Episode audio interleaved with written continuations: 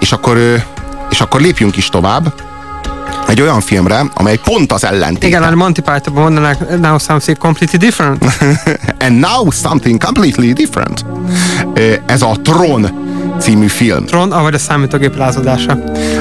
Az őslakó az a science fiction, amelyben semmi kompjúteranimáció nincsen, és semmi virtualitás nincsen, és minden a mi általunk ismert térben és időben játszódik, és gyakorlatilag egy kamaradrámát figyelünk. Addig a Tron című film az ennek pont az ellentéte. Ez egy 1982-es film, ezt fontos tudni. 100% kompjúteranimáció, vagy ahhoz közelít? Ez egy nagyon bonyolult dolog. Kezdjük itt. Ez úgy néz ki, ez a film, hogy kompjúteranimáció volna. De akkor még nem is volt kompjúteranimáció 82-ben. Már régóta volt. Kompjúteranimáció. A következő a helyzet. Kompjúterek már gyakorlatilag elterjedt munkaeszközök voltak, otthon még nem nagyon volt. Egy-két embernek már volt. És csináltak egy számítógépes animációszerű filmet, amiben például az összes hátteret, ami ugye szóval a filmnek az alapvetése, hogy egy ember belekerül egy számítógépes rendszerbe, most bonyolult digitalizálja egy ilyen lézeragyú, és maga a programok közé kerül, ahol gyakorlatilag a túlélésért kell küzdenie, mert a fő számítógép agy az, hogy meg akarja semmisíteni, meg keresztbe tenne a világhódító terveinek. Ez még eléggé B-filmesen hangzik, de nem az. Nagyon jó pofa történet, hihetetlen szép környezetben, egy számítógép belsejében, egy ilyen 3D virtuális világban, amit fekete-fehérbe vettek föl, gyakorlatilag egy ilyen gyors fényképezési eljárással, majd fogta magát egy kis kínai cég, mondjuk kicsi 300 ember, és kiszínezte. Tehát minden egyes képet, ami a filmben van, kézzel kiszíneztek. Tehát még nem volt olyan állapotban a számítógépes animáció, de amit ők tudtak, akkor megcsinálták. Azt is tudni kell erről a filmről, hogy a 82-es készítése után szinte mindenki, aki a filmben részt vett, különböző számítástechnikai trükkökkel dolgozó céget alapított, aminek legalább a fele mai napig, ez ma már a piacnak egyik alapvető és legfontosabb szereplője. Nevezzünk már meg néhány céget. Hát most megfogtál, tehát meg kell nézni a Wikipédián, hogy ez a rész hogyan tehát teljesedett ki. Igazából ezt a részét nem szoktam követni a filmeknek. Hát én nem örök egy ilyen effektőrült. Ellen Bradley az, aki a Tront írta, mert a Tron az egy számítógépes program, és az Ellen Bradley az egy az egybe úgy néz ki, mint a Bill Gates. De igen, az egybe jó, úgy néz ki, és ugyanaz a munkája is. Igen, az akkor volt, amikor a Bill Gates és a Steve Jobs fölemelkedett. Tehát ez egy ilyen első aranykor a számítástechnikának, vagy nem is tudom micsoda. Ami már ugye nagyon jelen volt, az a videójátékok. A producere a filmnek, aki egyébként tehát ilyen személyes mániájának tekinti ezt a filmet, olyannyira, hogy ugye 2 hónapon belül jön a folytatás, a Tron Legacy vagy örökség. Na azt kell tudni, hogy aki ennek a filmnek, a Steven Lisberger a rendezője, az lesz a Tron Legacy-nek, ami mondom most 2010-es vadonatúj friss film, az lesz ennek a filmnek a producere. Igen, és ez folytatást két. És Jeff Bridges visszatér. Igen. Hát hogy lehet folytatni 28 év után egy filmet, ami a technikáról szól? Nem lesz probléma. Sokkal többet tudunk a technikáról. Disney, tehát ez is Disney, az is Disney. Igen, mert csak a Disney volt hajlandó rizikót vállalni ezzel a számítás technikáról szóló filmmel, ez annyira friss dolognak számított. De hogyha mai nézőként nézzük, rengeteg olyan ellen van benne, ami tehát teljesen egyértelmű, és minden nap használjuk. Van egy olyan jelenet a filmben, amikor hát menekülnek a gonosz programok a vírusírtó elől, és hát hol máshol találnak menedéket, a lomtárban. És ott ilyen mindenféle kidobott emberek, meg fájlok vannak. Ugye minden egyes szereplő, tehát aki emberszerű, az egy program. Van egy ilyen vicces jelenet, amikor... Nem minden szereplő, hát vannak emberek is. Igen, de tehát a számítógép emberszerű. Minden program emberszerű. Hogy elvisznek egy ilyen egyszerű Pong játékra egy programot, és az rémülten viselt, hogy ne, én számviteli program vagyok, én nem tudok játszani. És hát ugye meg is semmisítik, mert ugye amikor ebben a játékban eltalálnak, akkor így törlődik a programot. És hát erre megy ki az egész, hogy akkor ezt a Jeff Bridges programot, ezt akkor megpróbálják megsemmisíteni, mert ugye egész teste digitalizálva van, ő egy program. És hát átviszik, na jó, hát ilyen, olyan dolgok történnek ebben a filmben, ami hát így elég röhelyes, na. Tehát fogalmazunk úgy, például, amikor átviszik ezt a szerencsétlen Kevin Flint, akit ugye a Jeff Bridges játszik, igen. És nem győzöm hangsúlyozni, hogy visszatér a Tron Legacy-be, és most 28 év után újra Jeff Bridges újra a virtuális térben kalandozik. Igen, de digitalizálódik a film végén, tehát visszamaterializálódik a film végén. Igen. Tehát, hogy bedigizik a filmbe, tehát azt képzeljed el, hogy így egy ilyen lézer letapogató, azt téged kivesz a fizikai térből, és berak egy számítógépbe. Ezt hívják pozitizmusnak. Hogy elvileg, tehát a pozitivizmus azt feltételezi, hogy jaj, de jó, halad a tudomány, például már olyat lehet csinálni, hogy valaki teljesen digitalizál, takarvonóval, farmerrel ingel. Igen, igen, és oda bent pedig a, hogy mondjam, és ezek a szerencsétlen programok, ezeknek így arcuk van, meg személyiségük van, olyan hülyeségek történnek meg ebben a filmben, amit elmondani nem tudok. Például van benne egy nő, aki egy számítógépes program, és a smárol Tronnal, igen. Aki egy másik számítógépes program, de smárol Clue-val, aki valójában nem egy program, hanem maga Kevin Flynn. Igen, de digitalizál van, tehát program. Egy hős, de a számítógépes programmal smárol a programozó, igen. A gépben, és az a nő meg miért smárol tűnfával? De tényleg, fajok összi szex, international sexuality. Igen. Robi, ez a film akkor készült, amikor az internetről még nagyjából 10 ember tudott, és nem arra használták, hogy pornóképeket cserélgessenek egymással. Tehát ez még egy ilyen babállapota az internetnek, vagy intranetnek, vagy akárhogy arpanet, akárhogy hívják abban a pillanatban. Egyetemek gépei voltak összekötve, és prüntögtek egymással. Ahhoz képest ma teljesen máshogy tekintünk erre a dologra. Nem volt még, ez volt már operációs rendszer, de gyerekcipőben járt. Mindent parancsorban írtak be, és a Matrix nyomtató közölte az eredményt. Azt tudom mondani, hogy ahhoz képest, hogy ez egy 1982-es film, ahhoz képest a látványvilága az fenomenális. Hát, azt lehet mondani, meg mai napig megáll, maradjunk ennyiben. Tehát, hogy lenyűgöző. Azért én azt mondanám, hogyha erről egy pillanatig elfelejtkeztek, miközben nézitek a filmet, akkor fel fog tolulni a pszichétekben a szánakozás. Tehát azért itt azért olyan dolgok történnek, tehát ugye a számítógép programok ilyen hülye, csetlő-botló emberek, és nincs iróniával kezelve az egész, mert az Amit tudni akarsz a szexről, de sosem merted megkérdezni című Woody Allen filmben a sejteket ilyen emberek játsszák, és például a Woody Allen az egy hímivar sejtet játszik, csak az egész egy távolságtartással, bizonyos iróniával van kezelve, az egész humoros, és úgy működik, és úgy megáll. Itt meg nem ez történik, hanem itt elvárják tőlünk, hogy halálkomolyan vegyük meg, hogy halálra izguljuk magunkat. És ráadásul mindenek megvan a helye, tehát találkozik egy ilyen segítővel a főszereplő, aki egy egybites program, tehát csak egy bittel tud válaszolni, igen, nem. Körülbelül. De akkor hogy érti meg a kérdéseket, hogyha csak igent és nemet tud? Hát ez egy ilyen érdekes. Ez is olyannyi, szóval, hogy mondjam, oly sok hülyeség van ebben a filmben, hogy tehát kedves hülyeség, szóval Disney, nem Disney, ez a film rettenetesen aranyos történetet ad el, de anélkül, hogy gicsesé válna még. Hiszel a használódban? Igen, persze. Ha nem lenne használom, ki írt volna meg? Pontosan ezért vagy itt. A mesterkontroll program összefogdossa az összes hívő programokat. Ha úgy látja, hasznára lehetsz, átveszi a funkcióidat, ezzel még hatalmasabb lesz. Ha használhatatlan vagy, ide kerülsz a játékarénába, és az utolsó bájtot is kipréseli belőled. Mi a neved? Krom. Rem. Majd kiképeznek a játékra, és remélem, hogy túléled. Te, milyen az élet a többi szektorban? Mert én már 200 mikrociklus óta szenvedek itt. Gyilkos az élet odafönt. Még a saját mikrokörödben sem utazhatsz a mesterkontrollprogram engedélye nélkül. Erre most ide küldenek játékprogramnak. Mi a programot képzel ez magáról? Szóval, hogy mondjam, néha az ember önkéntelenül is úgy érzi, mintha a Szomszédok legújabb epizódját látná, amikor Feri beszáll az internetbe. Igen, ugye, igen. Tehát körülbelül ezen a szinten volt akkoriban mindenki. Tehát, mint Feri az internetben. Igen, más kérdés, hogy a Szomszédok a 90-es években készült, és nem a 80-as évek elején. Igen, de jó, de Amerikában. Tehát nagyjából tudták, hogy vannak ilyen gépek, és akkor lehet vele pötyögni. Egyre több irodában váltotta fel az írógépet a számítógép. Tehát ugye a producer is azt mondta, aki a filmet így gyakorlatilag kijárta, hogy amikor először meglátta 75-ben a Pong című játékot, ami ugye arról szól, hogy ilyen két ilyen lap, igen, pingpong, igen, 2D pingpong, egymásnak passzolja a labdát, akkor megszületett a film ötlete. Egyébként van benne hasonló jelenet, csak elég profi megcsinálva ezzel a diszkoszvetéssel, meg hát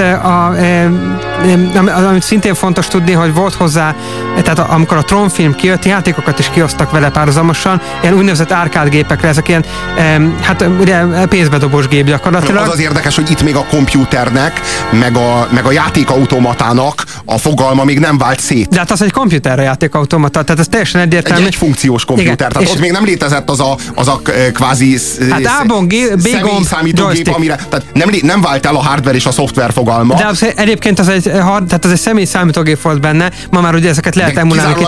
Igen, de kizárólag egyetlen szoftver lejátszására volt képes, vagy legalábbis arra alkalmazták. Igen, nagyjából egyetlen szoftver, tudták rajta cserélgetni, de ezt most hagyjuk. Elképesztő, hogy úgy csinálok, mintha értenék ez az egész témához. Nekem ez az egész fogalmam nincs, és se hülye vagyok az egészhez, nem értem magam. A lényeg az, hogy a filmmel együtt megcsinálták a játékokat is. Például a Tronnak talán egyik leghíresebb jelenete ezek a színes motorjátékok. Tehát amikor ilyen bekerítősdit játszunk, sokaknak a mobiltelefonján van ilyen. Ez visszatér a Tron Legacy-ben is, hát egy sokkal komolyabb látványvilággal. Szerintem már ez is komoly látványvilág volt. Tehát akkor is, meg mondjuk 10 évvel később, de talán még ma is komoly látványvilágnak számít, amit ott előadnak ebben a játékban, vagy amikor ezekkel a furcsa dolgokkal üldözik egymást, aminek két lába van. Egyébként a Disney egy témaparkot, egy ilyen, hát mind a Karib-tenger kalózai témapark, egy ilyet akart alapozni a filmre, de aztán végül nem merték megcsinálni.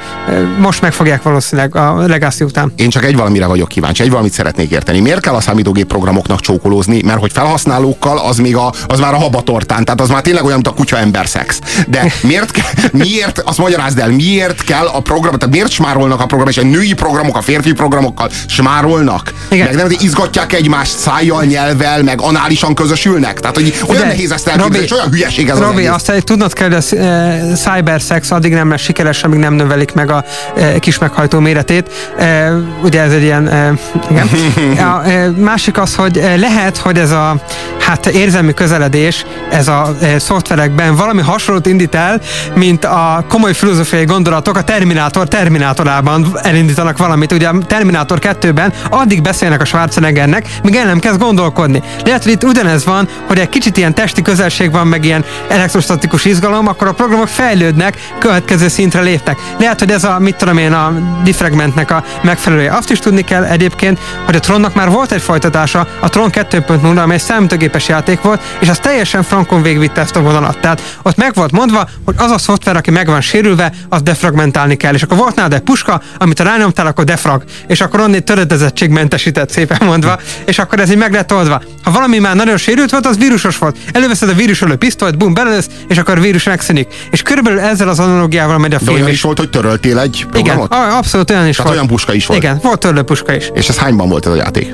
Hát ez egy ilyen 8 évvel ezelőtt, jól emlékszem. De ezt konkrét folytatásnak szánták, de hát egy kis szűk közösségen kívül senki nem ismeri Magyarországon. Köszönöm a műsort, Robi, írja a kedves hallgató, nem hiába vártam 14 000 évet.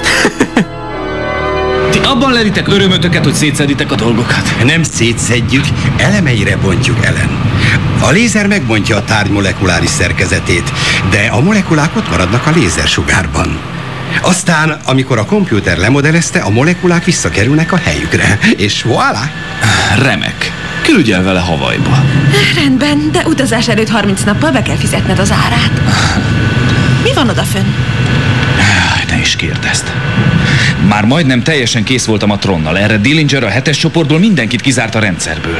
Én mondom neked, hogy amióta megvan ez a Mester Control programja, több poloska van a rendszerben, mint rendes program.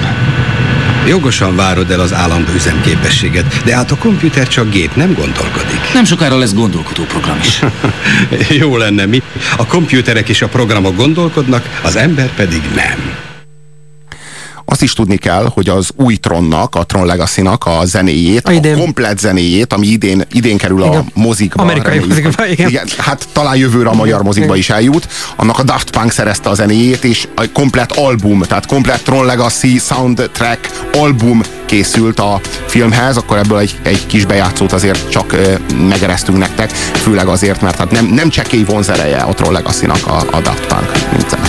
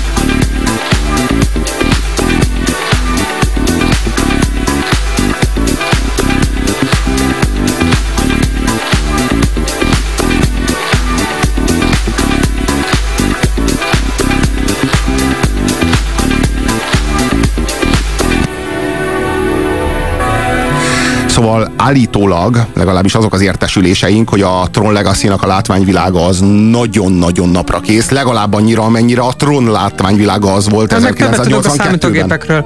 Egyébként még a Tron azért is érdekes, mert az egyik első megnyilvánulása a gonosz számítógép toposzának, ami ma már így nagyjából beleadta magát mindenki tudatába. Hát a szemétgép megint nem kapcsol be. Főleg a Matrix óta. Hát azért, tulajdonképpen itt a Matrix az, ami itt megtörténik. Igen. Itt a gép föllázad az ember ellen. De igen, nem tehát a virtuális valóság szempontjából igen, meg nem csak a virtuális valóság szempontjából, hanem a gép ember viszony. Tehát, hogy csak ennek is két formája létezik. Az egyik, amikor a Terminátor-szerűen lázad fel a gép az ember ellen, tehát a konyhai robotgép az, amely elszabadul és ránk támad. Vagy a Tom Selleck-féle gyilkos robotok, ami nagyon kemény B-movie. És a másik változat az, amikor a bitekkel, tehát mint ez a virtualitásba történik, és oda szippant be minket. Tehát, ugye a Terminátor esetében a gép jön el a mi világunkba harcolni, és odjak le minket. A Matrix meg a Tron esetében meg beszív minket a virtuális térbe, és ott a saját hazai pályáján gyak le minket. És az egy gyönyörű jelenet, amikor mondja a addigi Bill Gatesnek gyakorlatilag, mondja a számítógép, hogy köszönöm, megtagadom a parancsot, és amúgy kérném a kínai nyelv teljes leírását holnapra, mert meg akarom hódítani a világot. Igen, és itt az Ellen, aki meg úgy néz ki, mint a Bill Gates, ő játsza Steve Jobsot, ugye, akit kinyomtak a cégből. Igen. Tehát itt azért és a aki játéktermet üzemeltet, és azért tudja a számítógépet ugye meghaladni, azért tudja legyőzni, mert baromi jó ilyen játékokban. Egész nap nyomogatja azokat a gombokat. Kezdem nem érteni az egészet, Robi, gyertek vissza, mielőtt a kép is elmegy. Üdv egy önjelölt biztonsági őr. Parancsnok, élvezted, hogy oly sok hatalommal ruháztalak fel, vagy nem? Nem tudom, hogyan vennéd, ha egy zsebszámológépbe száműznélek. Vigyáztunk ránk bízott felhasználóra! Mondtál a program. Most már két lázadó program utazik a rendszerben, egy lopott szimulátoron. Elkapom őket, csak idő kérdése. Már majdnem elérted a döntés küszöböt, és nincs több időt feleslegesen. Kikapcsolok. Ez itt Flynn, ő segített nekem a szökésben. Laura? Hát én is köszönöm neked. Na, nem kell merre szívni. Most már magam se tudom, hogy miket írtam be annak idején a programba. Te írtad a programot? Most már elárulhattam ezt is. Én egy felhasználó vagyok. Felhasználó? Csak valahol eltévedtem. Ha az vagy, ahogy mondod, akkor te mindent tervszerűen csináltál, vagy nem? Szeretnéd. A dolog azonban másként van. Az ember csak csinálja azt, amit úgy gondol, valamire jó lesz. Még ha marhaság is lesz a végén. Ez a helyzet a programokkal is, igen. Nem akarlak elkeseríteni, öreg, de valahogy így áll a dolog a felhasználókkal is. Idegen és különös. Igen. Na, itt az az érdekes, hogy van ugye a Luke Skywalker, aki ugye a Neo, aki a rendszeren kívülről jön, vagy legalábbis a rendszer szabályai szerint nem értelmezhető, kívülről jön, és ő a megváltó, ő belőle lesz a Jézus Krisztus. És érdekes módon itt nem az a megváltó, aki a rendszeren kívülről jön, Flynn. Ő csak ilyen bystander, tehát ő nézi, hogy mi történik. Ő tulajdonképpen a Han Solo. Igen. És aki meg a megváltó, a messiás, az az Ellen által írt Tron, az egy program, az csak egy program. Tehát tulajdonképpen itt felcserélődnek ezek a helyi értékek. Meg felhívnám még arra is a szerepet, hogy ugye itt a programoknak saját személyisége van. Na most aki már este 11-kor látta, tehát tapasztalta, hogy lefagy a Word egy napi munkával, azt tudja, hogy a programnak azért tényleg van lelke. Tehát akárki akármit állít, ezeknek a szemeteknek pontosan van lelke, és pontosan tudják, hogyan tegyenek neked keresztbe, és megbántódnak, hogyha rosszat mondasz rájuk, és még vissza sem töltik a régi verziót. Na most ez a film, ez két dologra is jó. Az egyik az az, hogy tudományos szemszögből elmélyülten és okosan vissza, mint egy kis időgéppel visszaereszkedve az 1982-es évbe megtekintsd, és a szemöldöködet rángasd, miközben nézed, hogy 82-ben ez igazán nagy dolog volt. Ez igen, ez egy korszakalkotó film. De arra is alkalmas, hogy a haverjaiddal berúgj, vagy betépj, vagy tégy, amit szoktál, és röhögj rajta egész este, mert hogy ami ebben a filmben megtörténik, az tényleg egy rossz vicc. Nem csak a látvány, hanem maga a cselekmény is. Tehát tényleg mai szemmel hát hogy mondjam, a mulatságosnak inkább a nevetséges felé hajló ágán helyezkedik el. Minden esetre az egészen biztos, hogy ez az első olyan film, és ebben a tekintetben mindenképpen korszakalkotó, amely szinte teljes egészében egy virtuális térben játszódik. És az, hogy ezt 1982-ben megkísérelték, tulajdonképpen csak a Star Wars az, ami kísérletet tett ilyesmire. Tehát könyörgöm, a Star Warsnak jóformán csak másodpercei azok, amik virtuális térben játszódnak, a többi az díszletben játszódik. Na most itt meg a cselekmény, azt mondhatom, hogy 90%-a az virtuális környezetben játszódik. És tulajdonképpen az animációs film is egyébként. Az, hogy ezt 1982-ben megtekintették, tehát ez leginkább filmtörténészeknek lehet érdekes, mindazoknak, akik az eredetét keresik, annak a filmgyártási tendenciának, amely mára már milliárdos, és amely mára már mozilátogatók millióit hódította meg. DXQ kapcsolat 2-1, adásban vagy! És ez még mindig a hétmester lövésze a Rádió Cafén Puzsér Róberttel és mai beszélgetőtársával, Fuchs Péterrel, akivel a 98.6-os frekvencián ma a science fiction filmek világában kalandozunk. Én Puzsér Róbert vagyok, és hozzánk szólhattok a 0629986986-os SMS számon, vagy a rádiócafé@radiocafe.hu e-mail címen. Kaptunk is SMS-t. Robi, hogy tetszett az Avatar? Kérdezi Gábor. Na, ezt majd a végén. Igen. Na, maradjunk annyiban, hogy az eredet jobban tetszett, mint az Avatar. De hát sok olyan filmet tudnék mondani, ami jobban tetszett, mint az Avatar. Ugyanis egy filmhez nagyon-nagyon közel áll, amiről máma még utolsónak beszélni fogunk. De most egy másik